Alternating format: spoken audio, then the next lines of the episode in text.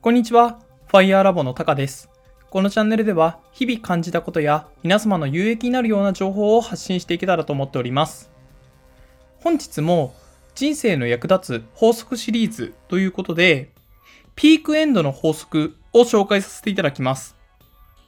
このピークエンドの法則と言いますのは、物事はピーク時と終了時の経験で決まるといったような法則となっております。アメリカ人の心理学者であるダニエル・カーネマン氏が提唱した法則でもあります。これはですね、例えば私たちが自分自身の経験を人とかに話すときに、その自分自身が行った経験というものは、そのピーク時と最後の、まあ、エンドというくらいですから、最終的にどうなったかというような、ピークとエンド、その2つで決まるといったようなものとなっております。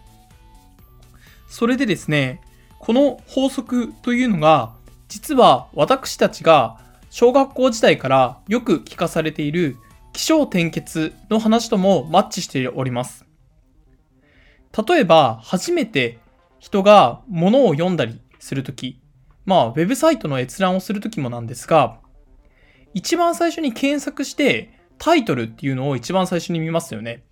その時が人々にとって興味が湧いている一番のピークであります。なので、まずここのタイトルや初めの部分で人々の興味をしっかりと引きつけることが大事になってきます。それでですね、気象転結にあるような小と点といったようなことをで自分の考えを述べつつ最後のケツの部分ですね。ここの締めの部分でしっかりと自分の考えをまとめて人に伝えるということが大事になってきます。ですので、気象転結って言った場合の一番重要なのは気の部分と血の部分であります。こちらは気象転結といった日本語、まあ日本の熟語で表されておりますが、実はこのアメリカの心理学者である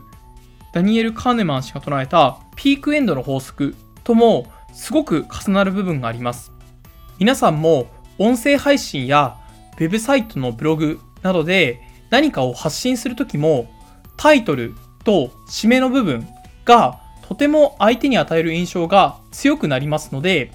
このピークエンドの法則をうまく活用して発信していただけたら、さらに多くの方々を引きつけるものになるかと思っております。それでは本日はこのピークエンドの法則というものを紹介させていただきました。このような法則をうまく活用して人生を快適に過ごしていただけたらと思います。それではまた。